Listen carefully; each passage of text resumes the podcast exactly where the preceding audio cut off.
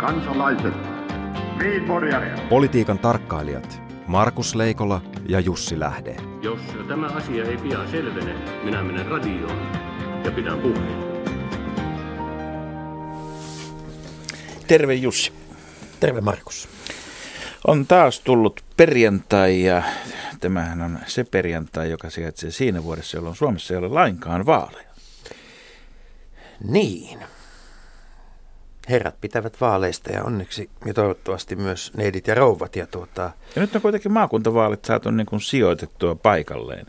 Kenties. On siis on, nyt, on, niin. nyt, on, ö, nyt on, ö, täytyy muistaa, että tässä on kyse nyt puoluesihteerien – kaikkea muuta kuin yksimielisestä ehdotuksesta. Mutta onko tässä nyt kuitenkin se riski, että jos maakuntavaalit ja presidentinvaalien ensimmäinen kierros ovat samaan aikaan... Että Paavo Väyrynen 2000... on molemmissa ehdolla, niinkö?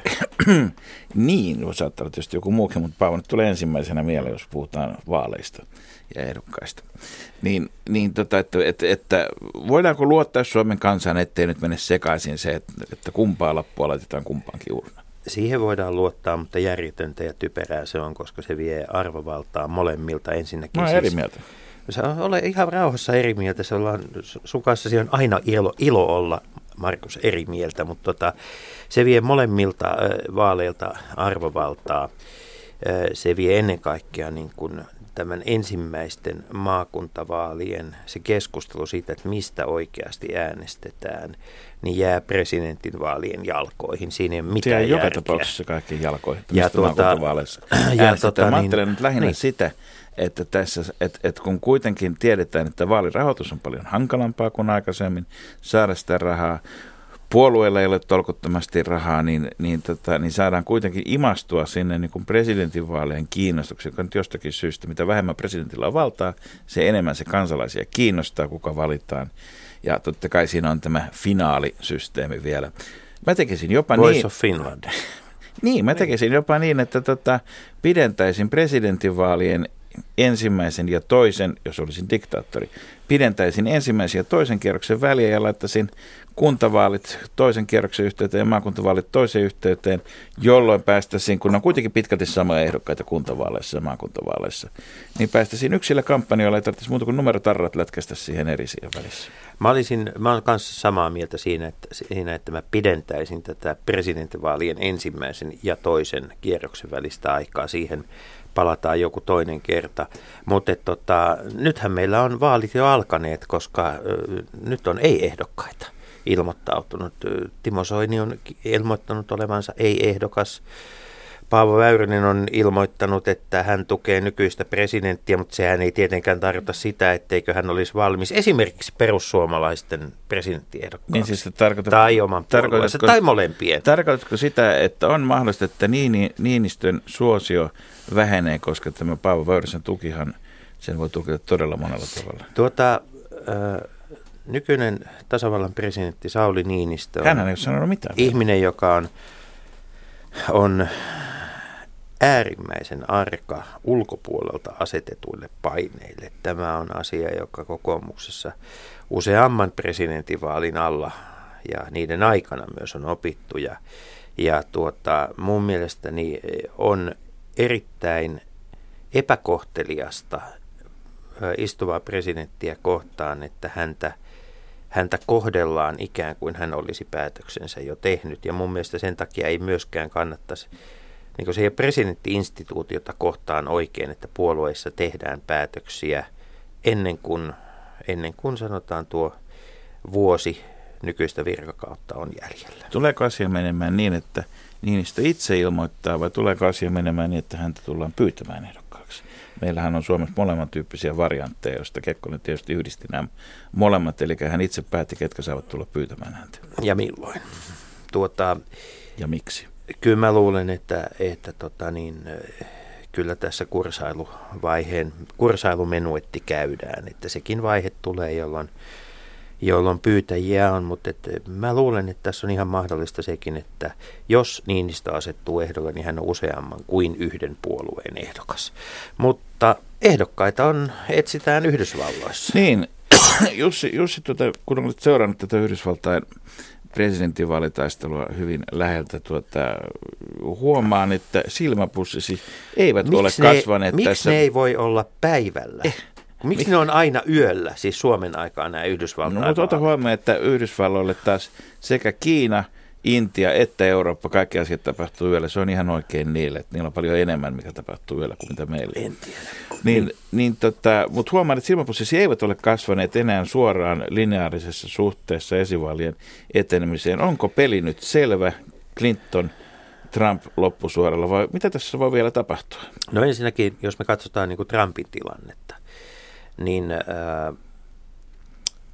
edelleen puolue etsii hänelle vastaehdokasta – nykyisten ehdokkaiden ulkopuolelta. Eli, eli tota, ei-ehdokkaat eivät ole luovuttaneet vielä? Ei, ei, Trump, ei, ei joo, Trumpin ja, ja, mutta että, ja se täytyy muistaa, että Jotta Suomessa on enemmän. Trump ei ole suinkaan saanut, hänellä ei ole mitenkään varma tilanne sikäli, että, että tuota, Trumpilla on siis äh, tällä hetkellä delegaatteja äh, taskussaan, jos näin saa sanoa, 743, Cruzilla 545, mutta jos ka- lasketaan kaikki ne delegaatit, jotka eivät ole Trumpin takana yhteen, siis Cruzin, Rubion, Kasichin ja, ja tota, sitten he, jotka eivät ole ilmoittaneet. Niin siis nämä aik- luovuttaneiden ehdokkaiden delegaatit, niin hehän ovat edelleen delegaatit. Kyllä, ja, ja tota, silloin tilanne on se, että Trumpilla on 743 ja muilla on yli 930 että eli ei tämä tilanne siltä... Ja onko, onko nämä Trumpinkin taskussa olevat, onko ne siellä taskussa, onko Trumpin taskut semmoiset, että niissä ei ole ratkeavia saumoja? No, kyllä mä luulen, että ne on aika varmoja, koska tota, ky, ne on, kyllä siinä, siinä jo sitten niin kuin, mä, mä luulen, että tämä hiilostus on ollut niin kovaa, että si, si, se on aika, siinä on syntynyt timantti. Okei, mutta, mutta, mutta ei Trumpeilla on kuitenkin enemmistö ää, tällä hetkellä tällä, jo. Tällä hetkellä. Jo vai on, vielä? Tä, tällä hetkellä. Ja no New York on iso asia tietysti nyt New York seuraavana.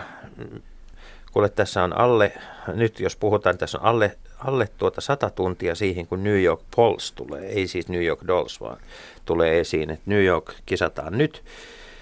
Ja tota, mutta sitten äh, Clintonilla on 1758 delegaattia, Sandersille 1069, mutta että tämä on toisenlainen tämä demokraattien. Siellä sitä siellä jäännöserää ei tietenkään ole. Joo, ja sitten siellä on nämä niin sanotut superdelegaatit, jotka eivät... No keitä he ovat ja mitä he No tekevät? he ovat puolueen uskollisia sotureita ja he, mitä he tekevät, mutta kyllä Clintonin kampanjapäällikkö on nyt sanonut, että ilman superdelegaatteja Hillary Clinton ei pysty vaalia voittamaan. No, miksi superdelegaatit menisivät Sandersin taakse? Ää, vain ja hyvä jätkä. Vain niin ainoastaan siksi, että Clintonilta, äh, Clinton, äh, vain ja ainoastaan siksi, että Clinton prakaisi.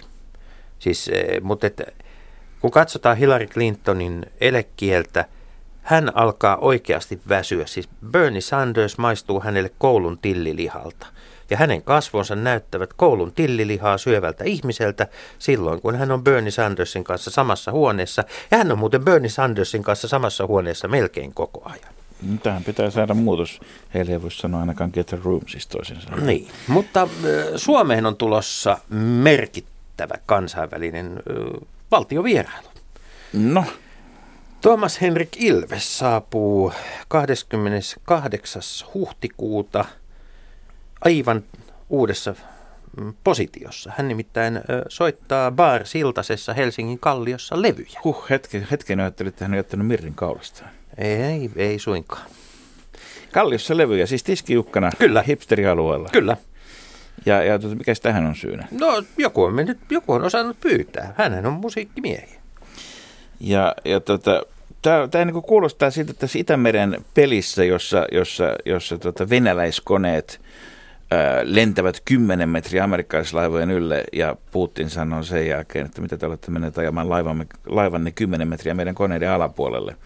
Niin, niin tätä, tästä, tästä niin koko ajan tapahtuu tämmöisiä uusia siirtoja. Niin, täytyy muistaa, että tässä on nyt menossa tietyllä tavalla poikkeuksellinen harjoitus, koska tämä, tässähän on kyse siis Yhdysvaltain... Tämä lähti liikkeelle, että Kent päätti lopettaa Ruotsissa.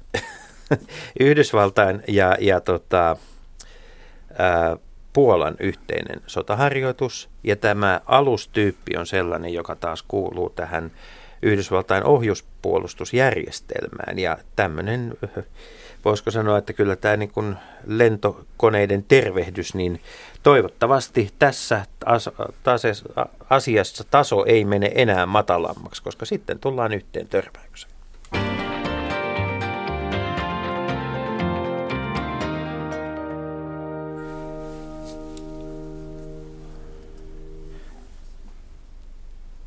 Ja tervetuloa lähetykseen kanssamme keskustelemaan Puolasta yliopiston lehtori Mia Iäs Kiitos. ja Puolan kunniakonsuli Stefan Vidomski. Ja Stefan, tota, sinä olet alun perin Puolalla, nyt täytyy kysyä, Mistä päin Puolaa olet kotoisin? Varsovasta. Vars, Varsova on harvoja alueita, jotka on kuulunut Puolaan aina silloin, kun Puola on ollut olemassa historian aikana. No, no ihan sataprosenttisesti, mutta kyllä enimmäkseni joo kyllä. mutta olet ollut Suomessa aika kauan. 50 vuotta maaliskuussa. Tämän vuoden maaliskuussa on tullut 50 vuotta siitä. Ja Suomessa toimiessasi olet toiminut oikeastaan valtavan paljon myös maailmassa. No kyllä, joo. Kyllä, ja aika, erityisesti aika, Nokia, Nokian idän kauppaa Joo, muun muassa, joo. Tai koko tämä, tämä alkuta aika oli, oli tätä idän kauppaa. Ja aika pitkän, yli 20 vuotta. Toimit Puolan kunniakonsulina, mutta mitä kaikkea muuta parhaillaan teet? No minä olen kirjoittanut kirjan, mutta se on kirja Venäjästä, joskin siellä puhutaan aika paljon Ukrainasta ja, ja Puolasta. Olen äh, kirjoittanut yllätys kyllä monelle runoja ja, ja, ja ensimmäinen kirja on tullut kolme vuotta sitten ulos. Ja tällä hetkellä kirjoitan, kun ensi vuonna Suomi on satavuotias, niin kirjoitan puolalaisille Suomesta. Seuraavana vuonna Puola on jälleen tullut itsenäiseksi sata vuotta sitten – yritän kirjoittaa suomalaisille puolesta. Että kirjoitelen, matkustelen, nautin. En sano vapaa-ajasta, koska vapaa-aika ei minulla paljon ole, mutta elämästä. Elämä, elämästä nauttiminen on, on sellainen puolalainen hyve, jota suomalaistakin so, sopisi toivoa oppivan enemmän. Mia, Mia Iästä, että sä oot Tampereella yliopistolehtenä, niin Puolan historia on se oma erikoisaiheesi. No se on se, se tosiaan oman tutkimuksen kiintopiste ollut ja, ja yleensäkin itäisen Keski-Euroopan historian vanhemmilla ajoilla uuden ajan alussa. Mutta sitten lehtorina toimin, toimin yleensäkin uuden ajan alun historian lehtorina. Mutta kun, kun tuota, Puolassa puhutaan Puolasta – Suomalaisessa, Suomessa joskus puhutaan Puola Liettuasta ja Liettuassa puhutaan Liettua Puola-nimisestä maasta. Tuota, ku, ku, siis käydään nyt heti alkuun läpi, että kumpi se nyt oikein sitten oli? No, no kyllä mä itse, itse olen käyttänyt tätä marssijärjestystä Puola-Liettua ja, ja, ja tutkimus kyllä käyttää The Polish-Lithuanian Commonwealth um, Puola-Liettuan yhteisvalta, jonka itse olen näin suomentanut Um, osa tutkimuksesta suomennettuna käyttää myös Puolan kansainyhteisöä, mutta kun siinä sitten nämä muut kansallisuudet uh, putoaa pois, niin, niin itse käytän Puolan liettua. No, ka- ka- ka- kaikille tälle oikeastaan on yhteistä tässä se, että Puola on se Euroopan maa, jonka rajat ovat kaikkein eniten eläneet. Ne on liikkuneet milloin itään, milloin länteen ja niin on liikkunut puolalaisetkin. On, olen jostain muistan kuulen, niin tiedän, että vähintään joka toinen puolalainen on semmoinen, että hänen vanhempansa, jos ei hän itse, niin tota on ainakin niin kuin vaihtanut paikkakuntaa kertaalleen. On ehkä syytä epäillä, että luku on jopa pikemminkin ali kuin yli mitoitettu. Se voi olla juuri Mito, mitoitettu. Tuota, Onko tällä tuota, Puolan nykyisellä kansallismielisyydellä myöskin tekemistä sen kanssa, että se identiteetti, kun ei se voi olla sitten nimenomaisesti tiettyyn, tiettyihin maapisteisiin tai kaupunkeihin tai tiettyihin pläntteihin – sidoksissa, niin se täytyy rakentaa tämmöisen henkisen pääoman ja nimenomaan kaikkien puolen jakojen ja yhdistymisten ja alistamisten ja muiden jälkeen, niin, niin se, se nationalismi niin, niin on, on, on niin kuin ikään kuin ylikorostetun tärkeä. Näin. Anteeksi, ole hyvä, ole hyvä. Kiitos. Näin ehkä. Tällä viikollahan juhlitaan Puolassa Puolan äh, kristillisen äh, kulttuurin 1050-vuotisjuhlia ja näissä juhlallisuuksissa kyllä korostuu nimenomaan Puolan valtiollisen olemassaolon ja puolalaisen identiteetin yhteys nimenomaan katoliseen kirkkoon, että, että tästä, tä, tästä ainakin osa osa ajattelijoista hakee sitten sen kansallisen identiteetin kulttuurillisista Jumala, niin. seikoista. Niin, Jumala kunnia ja isänmaa, kuten Puolassa monasti. Kyllä, näin sitä sanotaan. Todetaan. Tuota, puolalaisia on 38 miljoonaa yli. Ja sitten on vielä suuri joukko puolalaisia, jotka asuvat muualla Euroopassa. Ja sitten puolalaisilla on omat yhteisönsä myös, myös niin Yhdysvalloissa kuin, kuin sitten mu- muillakin mantereilla. Tuota, mikä on se Puolan historia, josta Puolassa puhutaan tänä päivänä? Minkälaista historiaa nykyinen Puola itselleen rakentaa? Mä, san, anteeksi. Mä sanoisin, että Puolassa ei niinkään puhuta Puolan historiasta, kuin riidellään Puolan historiasta. Eli tällä hetkellä koko ajan esitetään uusia ajatuksia, esitetään uusia teorioita. Esimerkiksi tämä, tämä Puolan liittyminen kirkkoon. Se, mitä minä olen oppinut aikana, aikanaan Puolassa ja, ja, ja mistä puhuttiin aina, oli se, että, että tämä tapahtuu Tsekien välityksellä. Ei haluttu t- sanoa, tunnustaa, että se oli äh, saksalainen keisari – jolla tosiasiallisesti oli se valta, oli se mahdollisuus suorittaa tämä, tämä toimenpide, niin sanotin, että se oli Tsekkien kautta, Tsekit ja niin edelleen. Nyt äh, tuli tieteellisiä artikkeleita, että ei pidä paikansa, että kyllä ne olivat saksalaiset, joiden kautta avustuksella Puola on liittynyt äh, katolisen kirkon. Ja niin ja niin edelleen. Eli, eli tällä toinen maailmansota on, on, on toinen aihe, josta esitetään tällaisia näkemyksiä, joka vielä 20-30 vuotta sitten eivät tulisi kuulonkaan. Niin to, toinen maailmansotahan on, niin kuin kaikki sodat, semmoista, että se historiankirjoitus on ollut voittajien kirjoittamaa Joo. ja siinä helposti unohtuu se, että Puolalla oli itse asiassa liittoutuneiden viidenneksi suurin armeija siis Yhdysvaltain, Englannin, Ranskan ja Neuvostoliiton Tähän liittyy... jäl- jälkeen, joka, josta osa toimi, osa toimi tota, länsirintamalla ikään kuin pakolaisina ja Puolan tota, sota edettävän hallituksen se, ja pakolaishallitukset toimi ihan tuonne 90-luvun ja. alkuun asti Lontoossa. Ja sitten, sama, sitten oli tietysti tämä maanalainen niin sanottu kotiarmeija. Ja, ja, ja, ja tuota, mutta, mutta kun Puolalla, Puolalla kävi niin onnettomasti, että että, että Puola siitä huolimatta ei käytän, siis oli yksi voi, isoista voittajista, mutta voitettiin itsekin, jonka, jonka seurauksena sitten, sitten tätä historiaa on oikeastaan päästy kirjoittamaan vielä viimeisen parinkymmenen vuoden aikana jälleen kerran uudestaan. Mitä Puolan tu- tulee tässä yhteydessä, niin, niin äh, Puolahan oli äh, liittolainen, niin kuin Englanti, Ranska ja, ja Venäjä ja muut, mutta ja Churchill, joka sanoi kerran, kun hän ihaili puolalaisten lentäjien, puolalaiset lentäjät enimmäkseen ovat puolustaneet, tai, tai niitä oli eniten ja niillä oli eniten voittojakin. Ovat, ovat pelastaneet. Battle of Britainissa. Kyllä, siis kyllä, kyllä, kyllä, Lontoa ja, ja niin edelleen. Ja kenraali Andersin taas armeija, joka tuli Venäjältä äh, Afrikan kautta, lähi Afrikan kautta joka Italian. Huikea tarina, eli kun ensin, ensin Neuvostoliitto Ribbentrop-sopimuksella mm. valloitti Itäpuolen, sieltä vangittiin puolalaisia upseereista, ihan kaikkia ei tapettu.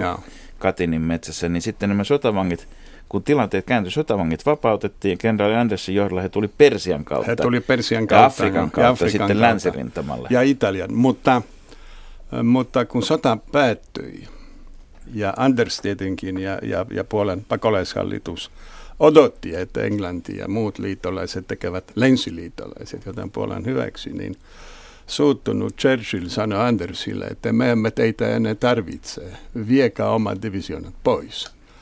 joka minusta oli aika, aika raaka politiikka. Niin, Mutta, siis kun on puhuttu Puolan petoksesta syyskuussa 1939, niin 45 puolalaiset kokevat, että tapahtui toisen kerran. Juuri näin. Ja sitten, mitä on aika kuvaava, kun Lontossa oli suuri voiton paraati, niin arvatkaa, kenen edustus puuttui siellä täydellisesti Puolan koska eivät halunneet ärsyttää Stalinia. Niin, että tämä on niin, historia. Niin, niin ja yes, mä, mä, tota, mä olen itse syntynyt 65 ja kävin läpi ne koulukirjat, historian kirjat, suomalaiset historian kirjat, joita minulle, joiden avulla minulle ja ikäpolvelleni opetettiin toisen maailmansodan historiaa, historiaa muutenkin.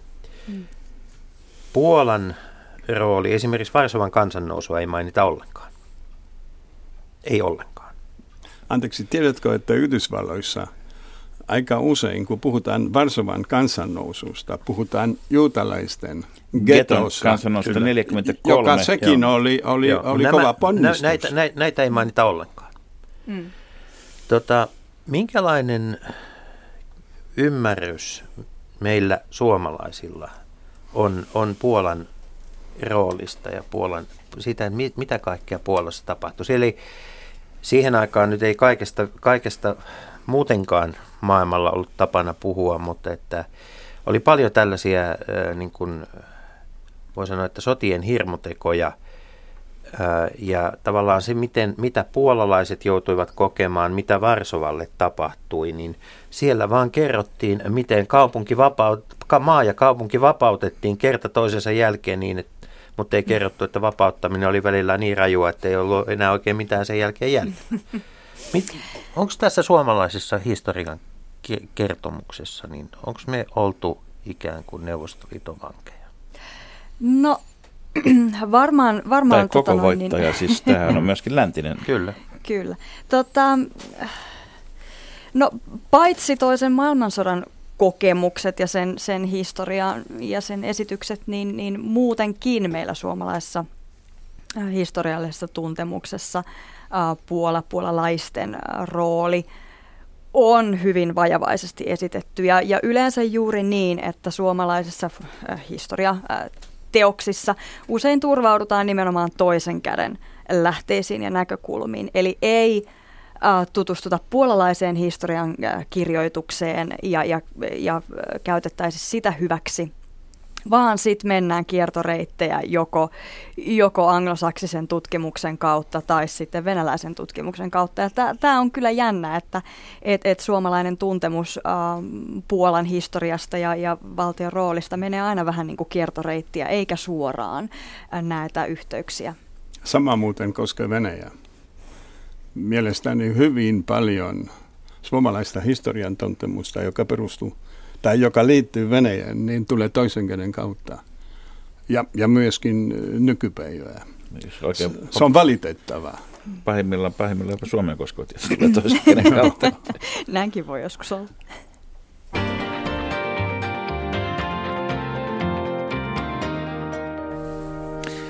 Leikola ja lähde aiheena Puola studiossa vieraana Stefan Vidomski ja Mia Ias.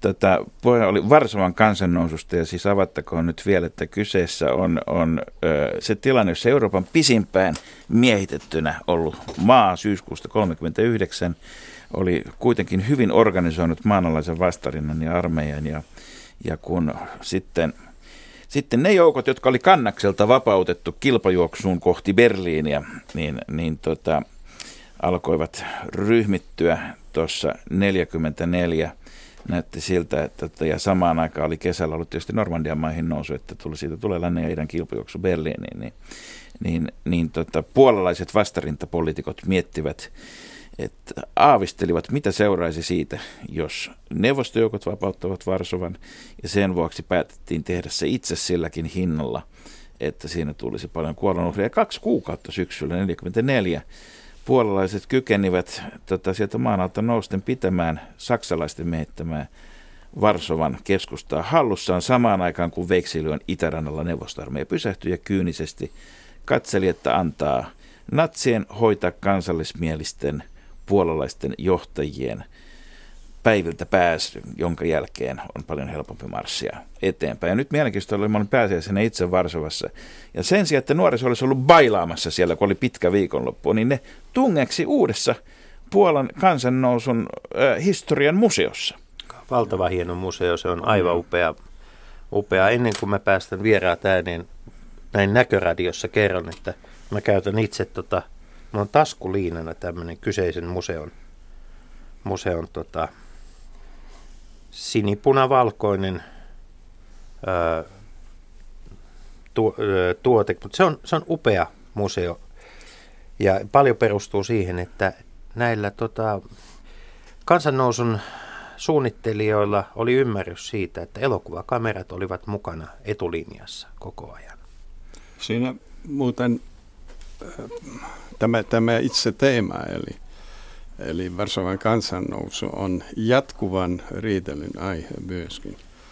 Puolessa, jos, jos nyt puhutaan, Että oliko se fiksua vai ei? Juuri näin. Ja olisiko se jopa rikos vai ei? Tarkoitetaan, että kun johtajat antoivat Jotkut väittävät, että ei, eivät nämä johtajat antaneet niinkään keskyä kuin lupaa.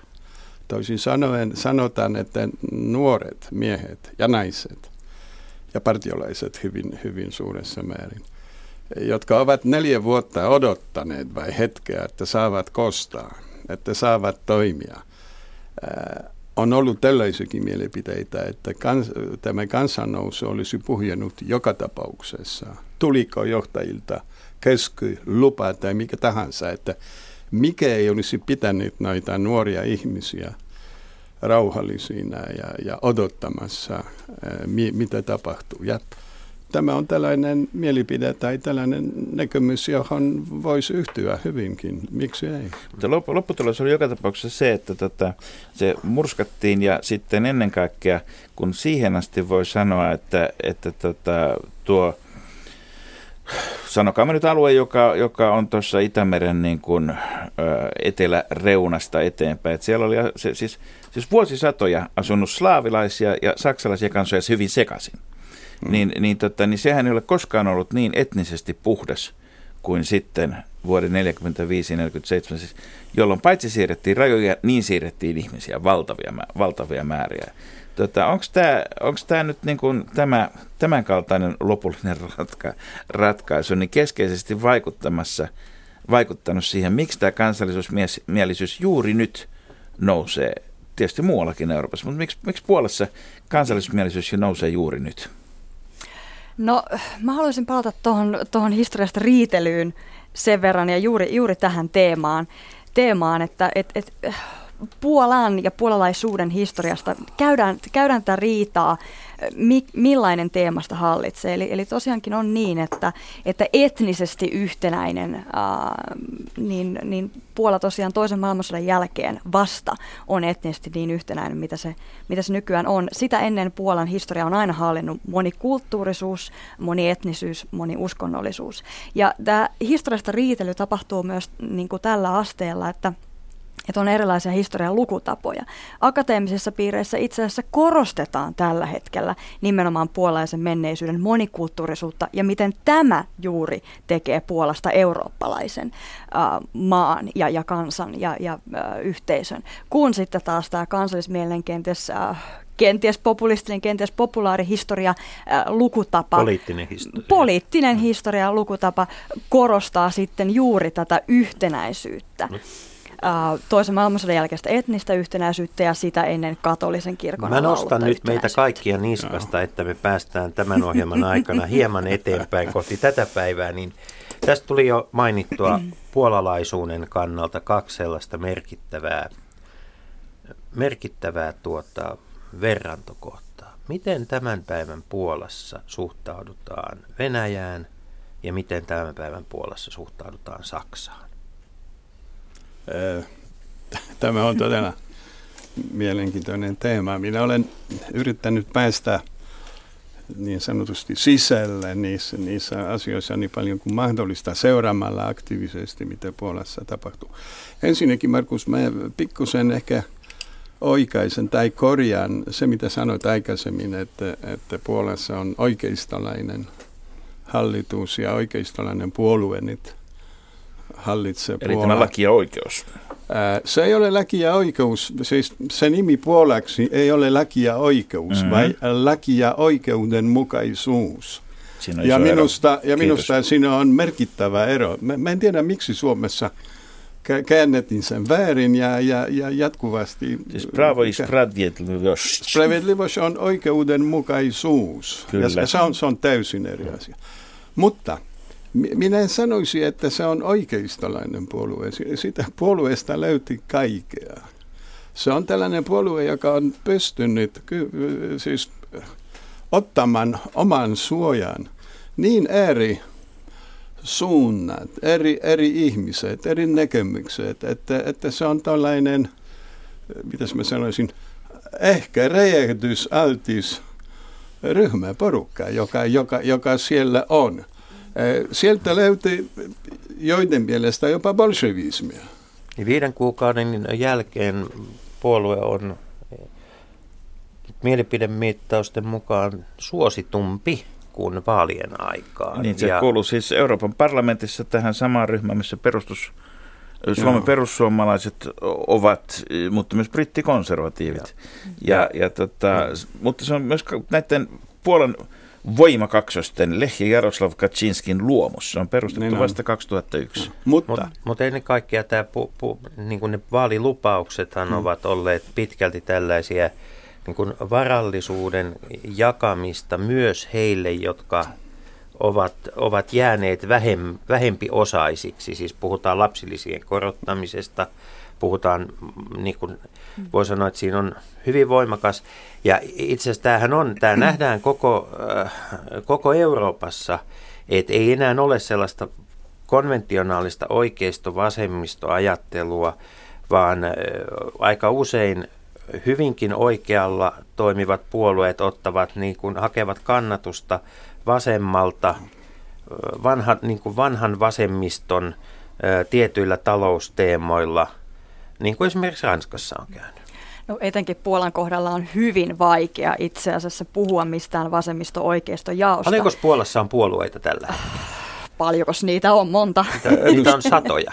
ei, ei, ei, on, se, on, ei sentään. Se on, on siellä, mutta kaikki ei tietenkään päässeet mm. parlamenttiin. Eikä ne kaikki voi, voi kutsua puolueiksi. Tällä hetkellä, jos minun no, muistan oikein, on, puolueita. on, on viisi äh, parlamentissa. Ja, Niinkö vähän siis pää, pääoppositio platforma opiva Telska, eli mm. kansalaisfoorumi taas juottaa sitten solidaarisuudesta ja siitä liikkeestä juurensa. Mutta Kyllä, tässä, tässä on juuri se pointti, että, että on hirveän vaikea puhua tällä hetkellä vasemmista-oikeasta jakolinjasta, koska viime parlamenttivaaleissa kaikki vasemmistopuolueet jäi parlamentin ulkopuolelle. ulkopuolelle uh, sekä kansalaisfoorumi että laki- ja oikeudenmukaisuuspuolue, molemmat juontavat juurensa solidaarisuusliikkeestä. Molemmilla, molemmat ottivat osaa 90-luvulla samaan oikeistokoalitioon, joka äh, ryhtyi poliittiseen taistoon van, vanhaa niin kuin kommunismia ja sosialismia vastaan. Äh, molemmat puolueet perustettiin 2001 ja äh, puolueet suunnittelivat yhteistyötä, siis yhteistä hallitusta – 2005 vaalien jälkeen. Mutta kun vasemmistopuolueet olivat vaikeassa alamäessä ja, ja 2005 parlamenttivaalien aikaan jo nähtiin, että, että STP, siis sosiaalidemokraatit, eivät tule voittamaan vaaleja niin silloin katsotaankin vaalikampanjassa, että kuka se pahin kilpailija nyt on. Ja tällöin vasta kansalaisfoorumi ja laki- ja oikeudenmukaispuolue kääntyvät toisiaan vastaan ja ovat riidelleet ever since niin sanotusti. Eli, eli tota, heillä on yhteinen tausta ja molemmat äh, jakavat tietynlaisia oikeistolaisia näkemyksiä. Ähm, mutta tästä, mitä kysyttiin äh, niin kuin Saksa- ja Venäjä-politiikasta, niin näillä puolueilla – on yhtäläisyyttä ja, ja erilaisuutta. No, Puolassa voisi sanoa niin, että et, et, yhteisesti ollaan Venäjä-kriittisiä ja Venäjä-vastaisia. Laki- ja oikeudenmukaisuus kenties vielä enemmän nostaen vaatien uutta tutkintaa Smolenskin niin, lentoturmasta. Jos se vuosipäivä kuoli siis presidentti. 2010 lentoturma. Että et tämä potentiaalisesti kiristää vielä lisää Puolan ja Venäjän suhteita, mutta Ukrainan kriisin myötä Puolan, Puolan ja Venäjän suhteet ovat olleet, olleet hyvin kireät jo, jo aiemmin. Mutta se, missä nämä puolueet sitten eroavat toisistaan, niin on Saksa ja yleensä Euro- Euroopan unionipolitiikka, eli laki- ja oikeudenmukaisuus tämä hetken hallituspuolue on Euroopan unionin ja Saksan vastainen, kun taas kansalaisfoorumipuolueella oli hyvin läheiset suhteet Saksaan, Merkeliin ja näin, että et, et tässä on kyllä äh, nyt uudenlaista ma- potentiaalista mustavalkoisia, vaan punavalkoisia. no, ei, ei, ei ne koskaan, mutta tämä, tämä laki- ja oikeudenmukaisuuspuolue siis on suoranaisesti syyttänyt tuota, POta, eli, eli, eli kansalaisfoorumia. kansalaisfoorumia ja varsinkin pääministeri Tuskia, että he ovat myymässä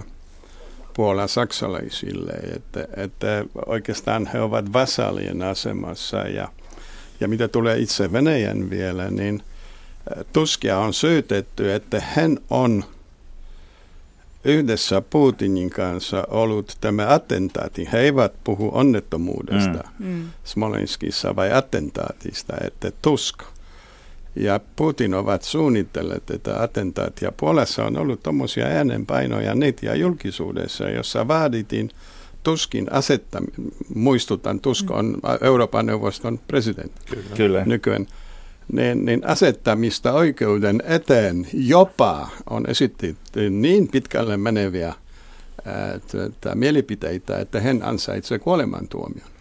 Kaikkien se, se on siis, salaliittoteoria. Se on, joo, mutta siis tämä on mennyt jo, sanoisinko, mauttomuksien puolella. Mutta nyt kun tämä Smolenskin tapahtumien kuudes vuosipäivä oli, niin paitsi että on asetettu uusi komissio jälleen kerran joo. tutkimaan tapahtumia, mm. niin sitten on myös äh, esitetty, että, että tuota, tähän presidentin palatsin viereen tuo, pitäisi tulla tämmöinen suuri patsas, patsas sitten tämän. Siellä on jo aika paljon patsaita siinä presidentin palatsissa. No se on totta. Mitskievitsistä lähtien. Niin. Äh, joo, mutta se on vähän kauempana. Se on vähän kauempana. Mut, mutta tähän ehkä kannattaisi tuoda esille vielä sekin, että tämä presidentti, joka kuoli silloin onnettomuudessa, hän ja hänen vaimonsa on haudattu Vavelin, eli kuninkaan linnan äh, yhteydessä olevan, olevan pyhäkkön, jossa on Polan ansioituneimpia kuninkaita ja, ja Mer- Pilsutski muun muassa on siellä. Kosiutsko. Kosiutsko on toinen, joka oli kansannousun johtaja venäläisiä vastaan ja mm. Yhdysvaltain sankari. Kyllä. Mm. Minä, minä väitän, että mutta, suomalaisilla ja puolalaisilla on tämmöinen yhteinen asia, että me kummatkin tarvitsemme suurmiehiä tämmöiseen kansallisen identiteetin pönkittämiseen. Pilsutski ja Mannerheim oli lähes kavereita. Markus, tuota. Charlemagne oli suuri mies, Pietari Suuri oli suuri, kyllä kaikki. Joo, mutta suurilla, valo, suurilla va, suurvalloilla on niin kuin muitakin tapoja niin on, pitää joo, identiteetistään niin huolta. Joo. Ja, ja tota, Mannerheim teki siis ei presidenttinä eikä ylipäällikkönä, vaan valtionhoitajana ollessaan ollessaan, niin tota, oliko se 18 vai 19, siis ainoa valtio, Suomen Kyllä. ensimmäinen valtiovierailu teki nimenomaan Puolaan. Älä unohda, että hän eli kenraalina, siis sotilana, saarin äh, sotilana ja komentajana. Toistakymmentä vuotta 1900-luvun Varsovassa, joo, että hänellä oli hyvin läheiset suht. Hän muuten, hänen museossa on kirjoituksia Puolasta, siis täällä Helsingissä ja niin edelleen. Joo, ja siellä on Pilkissä on tota, kahvilassa novisiat ja kadulla, niin tota, sinne on hänen kuvansa lähetty. Minä käyn joka kerta, kun olen Varsovassa sinne kahvilassa.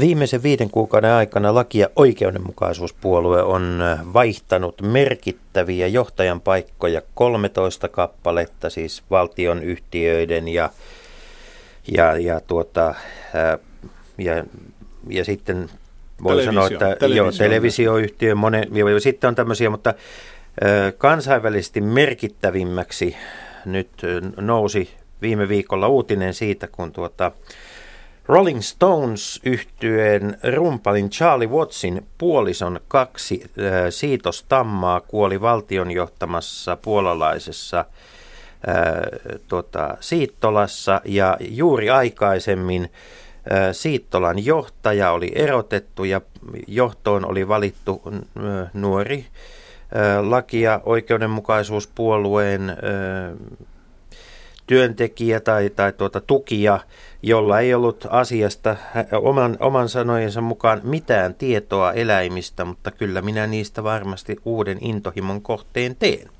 Tuota, mitä siellä oikein tapahtuu? Mitä tapahtuu lainsäädännössä? Onko Puola uusi Unkari? Jaa, tota, Mä, Puola ei kyllä vertaa itseään Unkarin eikä pyri seuraamaan mitään Unkarin tietä, vaan muodostamaan ihan, ihan oman Puolan tien. Ähm, Tämä on niin kun, tietysti nyt kansainvälisessä mediassa on seurattu sitä, mitä laki- ja oikeudenmukaisuuspuolue ja hallitus on tehnyt äh, valtaan nousunsa jälkeen, äh, mikä on ihan oikein. Mutta tota, osa heidän toimistaan on niin reaktiivisia siihen, mitä edellinen hallitus, kansalaisfoorumin hallitus ja presidentti yritti vähän niin kuin kilpajuoksulla tehdä uusia virkanimityksiä, tehdä uusia lakeja juuri ennen sitten syksyn vaaleja ja, ja niin kuin, äh, pikavauhtia saada voimaan äh, omalta kannaltaan äh, suotuisia lakeja. Ja nyt äh, laki- ja oikeudenmukaisuuspuolue ja hallitus sitten osittain peruu näitä lakeja, joita tehtiin viime tingassa ennen, ennen viime syksyn vaaleja, ja sitten, sitten tota, heillä on oma, oma poliittinen ohjelmansa kyllä, ja, ja yhtenä merkittävänä tosiaan on, on niin kuin virkamiesten vaihtaminen. Valtionyhtiössä tosiaan on käynyt niin, että yhtä lukuun ottamatta kaikki Puolan valtioyhtiön toimitusjohtajat on, on laitettu vaihtoon. Joo, täytyy muistaa, että, tai täytyy muistaa, miten tämä laki ja, ja oikeudenmukaisuus voitti vaalit. Ja se voitti vaalit nimenomaan kritisoimalla erittäin voimakkaasti edeltäjänsä ja, ja, tuomalla esille kaikki epäkohdat. Ja niitähän löytyy. Puola on jakantunut kahtia jo ennen kuin tämä puolue tuli valtaan. Mutta voi myös sanoa, että Puolassa on vakiintunut ehkä nämä blogit taas paljon paremmin kuin monessa muussa Kyllä. tuoreessa demokratiassa. Se pitää paikansa, mutta, mutta täytyy, täytyy nähdä myöskin se, että tämä shokkiterapia, kuuluisa Balcerovicin shokkiterapia, joka sekä hän että moni muu maailmalla katsoo onnistuneeksi toimenpite- tai toiminnaksi, projektiksi, niin se teki puolalaisista kahden heimon tavallaan jäseniä, toisin sanoen ne, jotka pärjäävät hyvin – Avatko, ja todella pärjäävät hyvin. Avatko Stefan vielä tätä shokkiterapia-käsitettä? Mitä kaikkea se piti sisällä? Shokkiterapia oli, oli sellaista, että kaikki piti tehdä nopeasti. Aiheutui shokkityylillä. Ja siellä oli privatisointi muun muassa. Kommunismista markkinataloutta mahdollisimman nopeasti. Juuri näin, mahdollisimman nopeasti ja mahdollisimman tehokkaasti. Ja se ilmeisesti ainakin niin kuin liberaalit katsoo tai neoliberaalit, uusliberaalit katsoo, se oli onnistunein kaikissa noissa maissa, siis postkommunistisissa maissa. Mutta se aiheutti sen, että aikamoinen osa väestöstä putosi taloudellisessa mielessä aika merkit... käsittääkseni on minimipalkka, mutta hyvin iso osa elää nimenomaan Kyllä, kyllä, ja, ja sen alapuolellakin. Ja se aiheutti sen, että tyytymättömien äh, leiri, jos näin voi sanoa, tai ryhmä on, on aika mittava. Ja tämä nähdään parhaiten eh, siinä, että noin puolitoista miljoonaa puolalaista, enimmäkseen nuoria, on tällä hetkellä eh, ulkomailla. Ja ne ovat menneet sinne viime vuosien aikana. Eh, Englanti on, on tai, tai Britannia on paras esimerkki. Niin, eikä se ole vain se putkimies, vaan siellä on tuota niin sanottua lahjakkuusreserviä myös on, paljon. Siinä se, siinä se juuri on. Ja, ja tämä on jotain sellaista, josta nykyinen hallinto – syytä edellistä, että hei, teidän toimenpiteiden takia nämä ihmiset, Puolan toivo, ihmiset, jotka me olemme kouluttaneet maksamalla aika kovan hinnan siitä, nyt he tekevät työtä muille. Mia, äh, kerro, mikä on käsityksesi siitä, että mitä tapahtuu, kun nämä puolitoista miljoonaa – ihmistä. Joko, vielä, vieläkö he lähettävät rahaa kotiin vai ovatko he mm. asettumassa muualle? Palaavatko he joskus? Puola? No varmasti on kahtalaista, kahtalaista sakkia, eli osa, osa on sitten integroitunut uusiin kotimaihinsa ja, ja luoneet juurensa sinne. Osalla on aktiiviset suhteet, per, perhesiteet edelleen Puolaan, rahaakin varmasti menee, menee ja, ja jotkut kenties suunnittelevat paluuta, paluuta takaisin Puolaan, mutta mun on itse asiassa hieman vaikea, etenkin jos puhutaan tästä korkeammin koulutetusta nuoresta, nuorehkosta työvoimasta, niin, niin en aivan äkkiä näe, että he olisivat ää, lähdössä takaisin Puolaan, Puolaan koska, koska itse asiassa tämä on se, myös se joukko, joka hyvin vahvasti kritisoi tämmöistä kansallismielistä politiikkaa nyt Puolassa. Mutta mut, tämä on, on juuri totta, että et laki- ja oikeudenmukaisuuspuolue nousi valtaan nimenomaan niin kuin, äh, tarkasti suunnitellulla sosiaalisella ja taloudellisella ohjelmalla ja vetoamalla nyt puolalaisiin parikymppisiin, että et, et heidän tulevaisuuden näkymiään, perheen perustamista, koulutusta, työpaikkoja täytyy nyt kehittää ja, ja parantaa olosuhteita Puolassa, jotta nämä eivät lähde pois maasta. Se, mitä minä sanoin, se on, se on just hyvin ratkaiseva asia, että, että – kun katsotaan Puolan tulevaisuutta ja, ja jätetään nykyisin vallassa oleva puoluetta, että hämmästyttävintä oli se, että nuoret ovat joukoittain äänestä, opiskelijat muun muassa, äänestäneet tätä puoluetta, joka luonnehditaan anteeksi vanholliseksi. Mutta sitten siellä ja on nuoret iso maaseudu- ja kaupunkien jako. Anteeksi? Mutta myös iso maaseudu- ja kaupunkien jako on toinen Kyllä, kyllä, kyllä, Ke- kyllä. Mutta puhutaan pieni hetki yhdistävistä seikoista ketkä ovat puolalaisten sankareita? Ketkä ovat sellaisia ihmisiä, henkilöitä, mit, mit, jotka, jotka Puolaa, puolalaisia yhdistävät? No eräs tällainen, jos, jos mä sanon sen, äh, on mies, joka on Puolassa tunnettu Puolan ulkopuolella, ei ollenkaan. Se on Kwiatkowski-niminen kaveri, joka oli, joka oli, no ei kaveri, se on poliitikko, talousmies, joka rakensi Gdynjan silloin kun Gdańsk äh, oli enimmäkseen saksalaisten äh, Danziginä. Danziginä jo hallussa, niin Puolalla ei ollut kunnollista pääsyä merelle.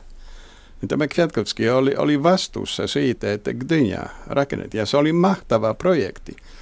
Hän äh, oli muistaakseni varapääministerinä my- myöskin joku aika. No, no sitten sodan jälkeen jonkun verran yritti olla yhteistoiminnassa Puolan hyväksi uuden regimin kanssa, mutta hänet sitten aika nopeasti heitettiin pois.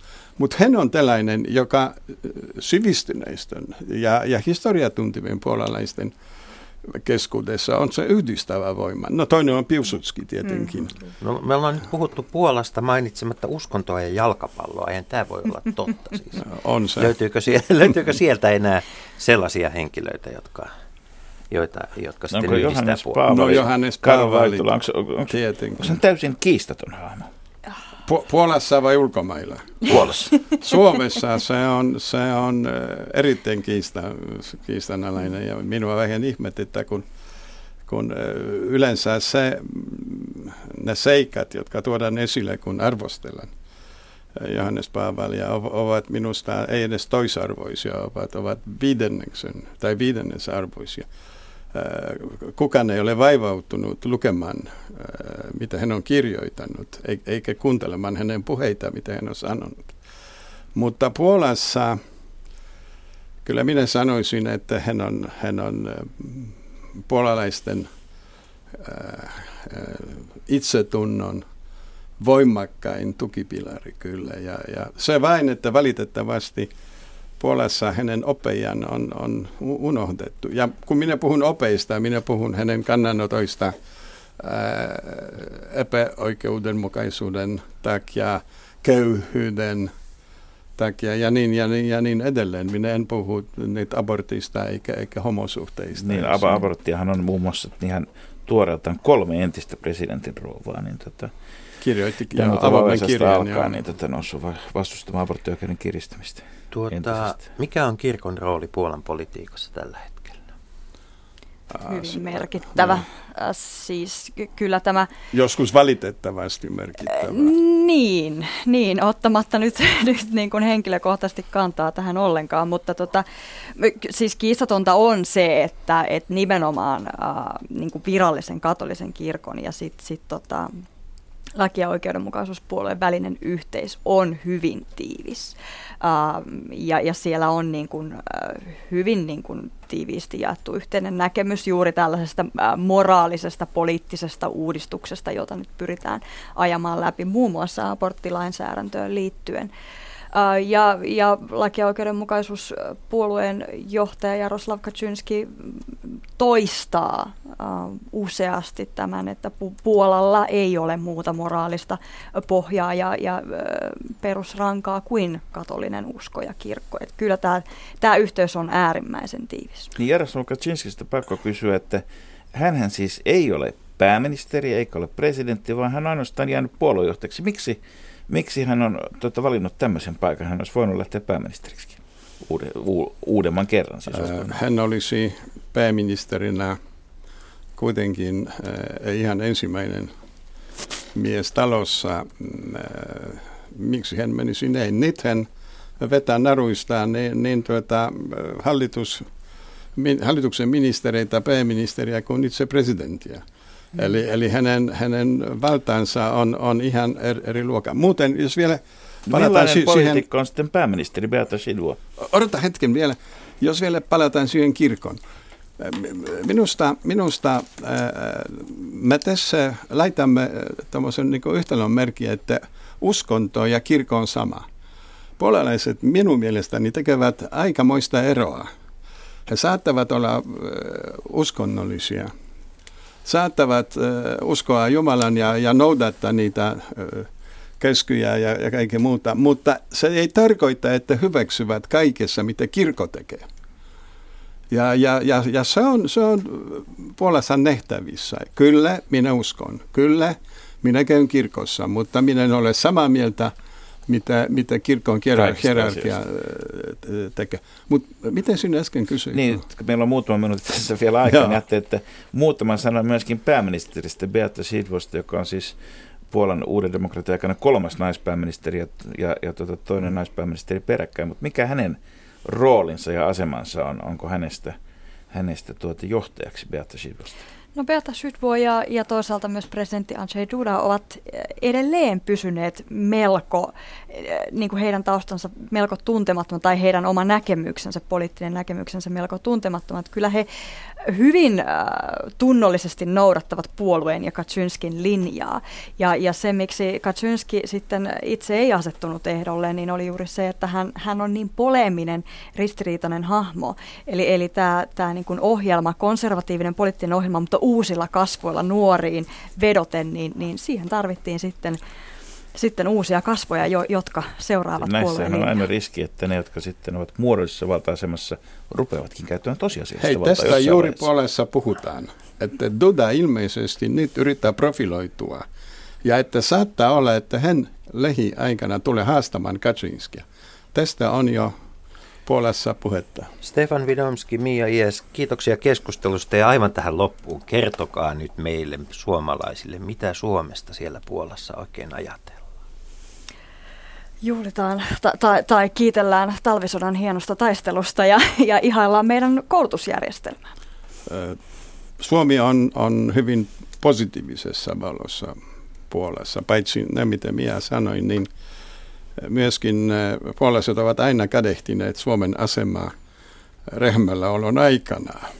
Siis Suomi kuitenkin säilytti tietyn vapausasteen, mitä Puola ei pystynyt tai ei saanut säilyttää. Ja, ja tämä on puolalaisten muistissa hyvin.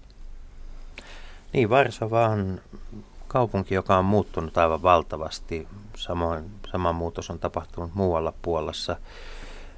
Itse kyllä, Markus, mun täytyy sanoa, että olen sitä mieltä, että tuo lähialueen matkailu suomalaisilla saisi olla vähän, vähän kau- suuntautua vähän kauemmaksi etelään kuin, kuin tällä hetkellä. Niin, ja kyllä mä luulen, että se sinne, sinnekin menee, vaikka kyllä Itämeren poikki kun menee, niin eihän sitä muuallekaan pääse kuin Puolaan, kun tarpeeksi pitkälle menee. Se on kuukausi viikonloppu. Se on viikonloppu ja niinpä mekin toivotamme kaikille kuulijoille oikein hyvää viikonloppua. Leikola ja lähde jälleen viikon päästä. Kansalaiset, Radio Yhdessä, Leikola ja Lähde. Jos tämä asia ei pian selvene, minä menen radioon ja pidän puheen. Perjantaisin aamu 10 uutisten jälkeen.